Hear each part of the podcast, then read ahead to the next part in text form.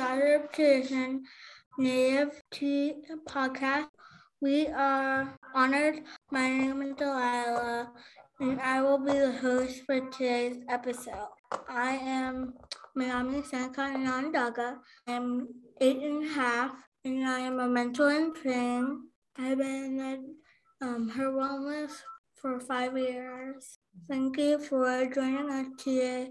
I'm sitting next to my co-host and would love to hand it over to her for an introduction. Hello, everyone. My name is Jasmine, and I will be your co host for today's episode. I'm Oneida and Menominee, 15 years old, and an ambassador at our Daughters of Tradition group, and I have been here for about five years now. We are so excited to be with all of you today, and we have a very exciting episode for you. Hello, relatives. My name is Kayla, and I will be our co host for today's episode. I am Menominee and Potawatomi. I'm 10 years old. Welcome to our Native Tea podcast. It's tea time. Uh, part of our mission for this podcast is to reach out to Indigenous women leaders in the community. Last week, we spoke to Katrina Brooke Flores, an amazing artist in our community. This week, we are honored to chat with Dr. Janelle Lubke.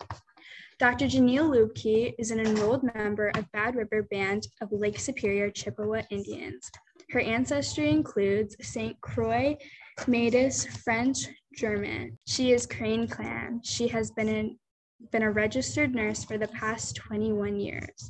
She is currently working as a postdoctoral nurse research fellow at the University of Wisconsin Madison and her bachelor's and master's degree in nursing from UW Madison, and her doctorate or PhD in nursing at UW Milwaukee. Her area of research and expertise includes gender based violence in the lives of American Indian women and community engaged research using an Indigenous feminist framework. She currently lives in Madison with her eight year old son, dog, and two cats. In her spare time, she is a hobbyist photographer, loves to garden, and ride her Harley Davidson motorcycle. Thank you for that introduction. Okay, hello relatives. My name is Ellen. I will be our producers for today's episode. My tribe is um, Ojibwe. I'm 13 years old and I'm a mentor in Daughters of Tradition. Um, I'm sitting next to one of our dad's sisters. I would love to hear her bring her voice into this space. Can you tell us about the various roles you have experienced in your field and how this connects to your mental health? That's a great question. So, um, I started out um, a long time ago, um, right after I finished high school as a nursing assistant. Grandmother was a nurse, and she kind of planted that seed for me. She was a very incredible woman who was a, a you know a very special healer and and she took care of so many people in our family and in the community so she was a huge inspiration to me so i decided to pursue nursing out of high school. I didn't go to college right away. Um, I spent a year, um, you know, I became a CNA and then I worked for a year. Um, and then I decided that I wanted to go to nursing school.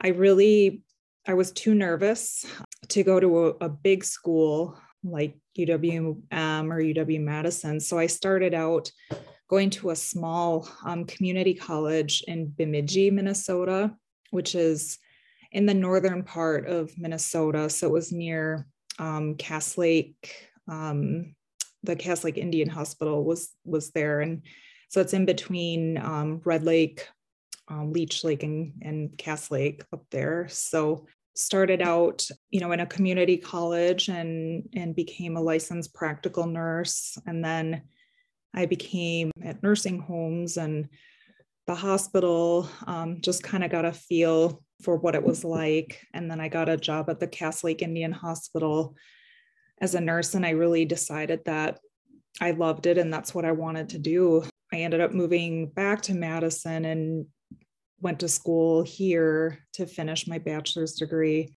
I got a job um, for the Ho Chunk Nation, working as a community health nurse. And I worked a lot with moms and, and babies, and I did home visits um, to families. And I took care of some elders too and just did a lot of community stuff. I really loved, you know, that that part of nursing. And in that time I also started working with nursing students. And that really was what kind of prompted me to uh, go back to school and, and finish my my master's degree and eventually my doctorate. And so it, it took a long time. Um, i didn't do that all at once. I, I took breaks in between and you know thinking about other people's mental health and my own mental health during that that long journey it's where i came to to understand the importance of incorporating mental health into our overall health and well-being. When we think about being a nurse a lot of people always think about being in the hospital and giving medications and needles and things like that but being in the community and then in being a teacher i really understood the holistic or, or the whole person health. So we think about our mental health um, our spiritual well-being our physical health. You know I, I really understood the connections between you know when we're not well when our mental health isn't well it, it, it can impact our our body and and how we feel. And um, it can keep us from being healthy. It isn't always emphasized enough but you know that's one of the the reasons why i love teaching. You know i'm able to um, kind of continually infuse that in, into how I teach. And when I work with students, you know, really encouraging them to think about each person as a individual human being and how their their mental health and um, their spiritual health, everything comes together in helping them to be healthy and whole as a as a person.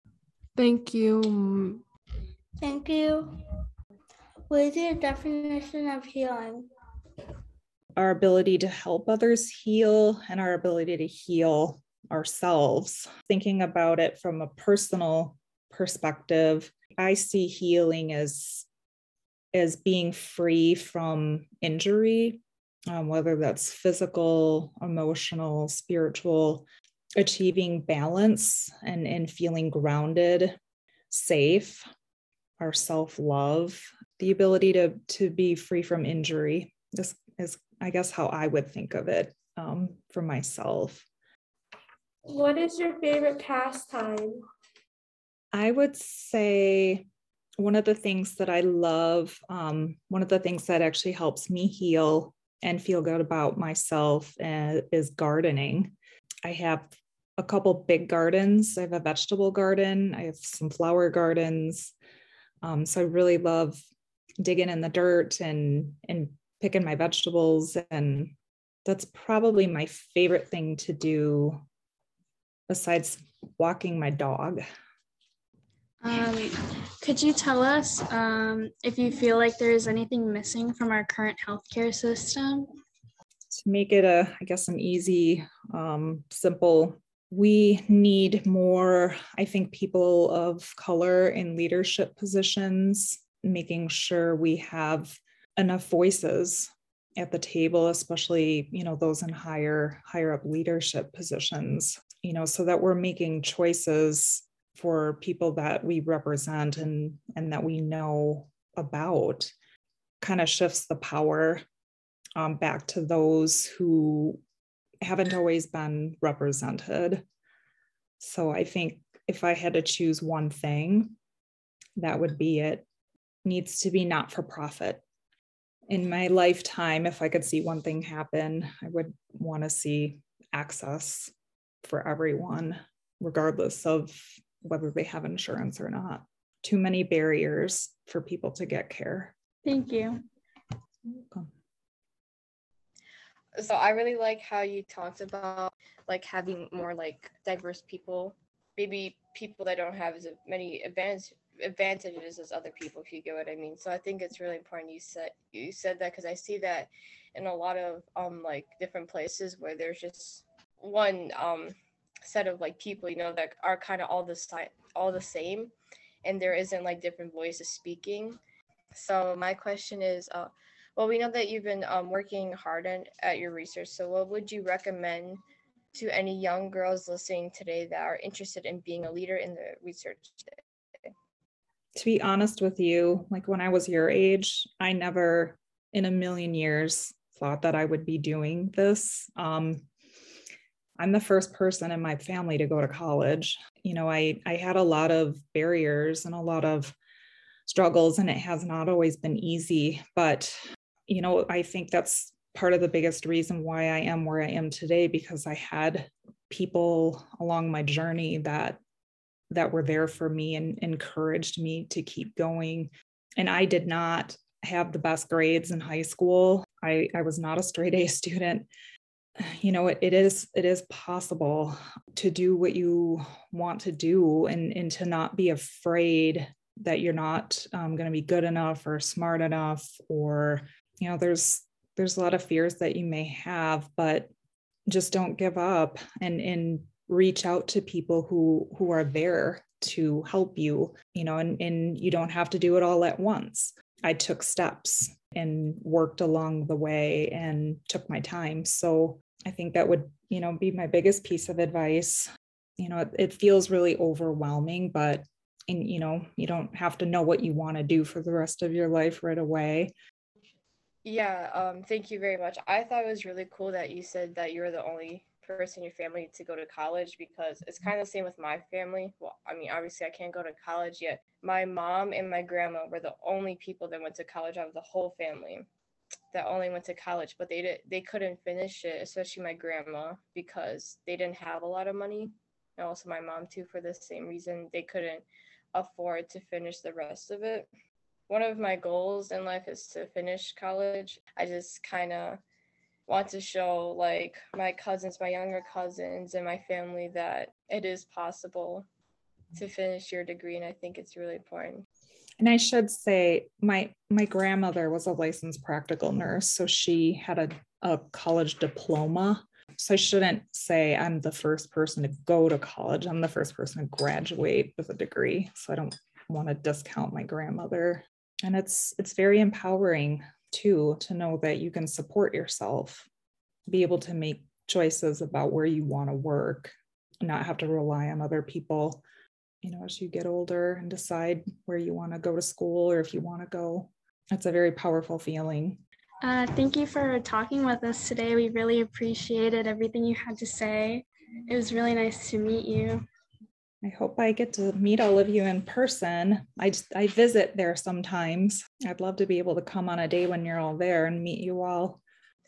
I just want to thank you very much for um, coming here today, talking about you um, yourself about being a nurse and everything, and from a standpoint where you are. Like I think it's very important to have like different voices to come in and share their experiences, especially you're like in research, and I think that's really cool. Like I've always thought about doing that. So I just want to thank you very much for coming here today and sharing your thoughts and also about healing and taking care of yourself, which I also think is a very important topic to talk about.